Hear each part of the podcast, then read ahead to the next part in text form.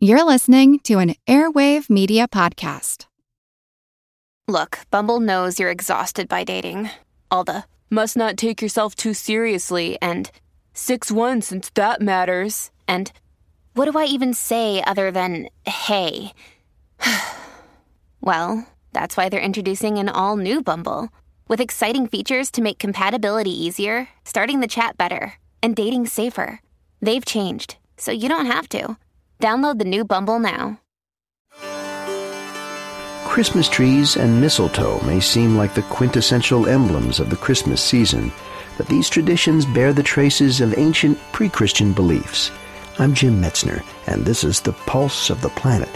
According to one account, about a thousand years ago, the German Saint Boniface honored the first Christmas tree as a symbol of the victory of Christianity over pre Christian religions. People tended to worship the oak tree as uh, being a paganistic symbol, and so he wanted to cut down a oak tree to show them that this was no longer important. So he cut down this big oak tree on Christmas, and the oak tree fell and as it fell, it destroyed everything in its path except for a very small fir tree which happened to be growing in its path. Vaughn Bryant is the head of the anthropology department at Texas A&M University.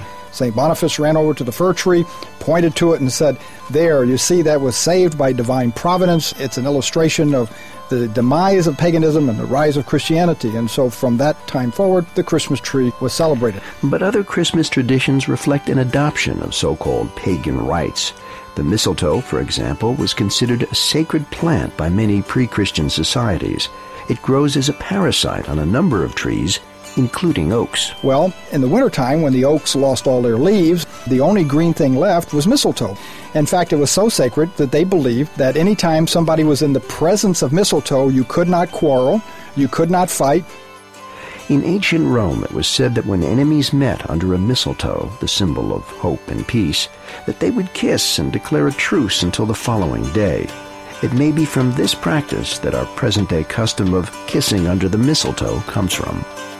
Pulse of the Planet is presented by the National Science Foundation. I'm Jim Metzner.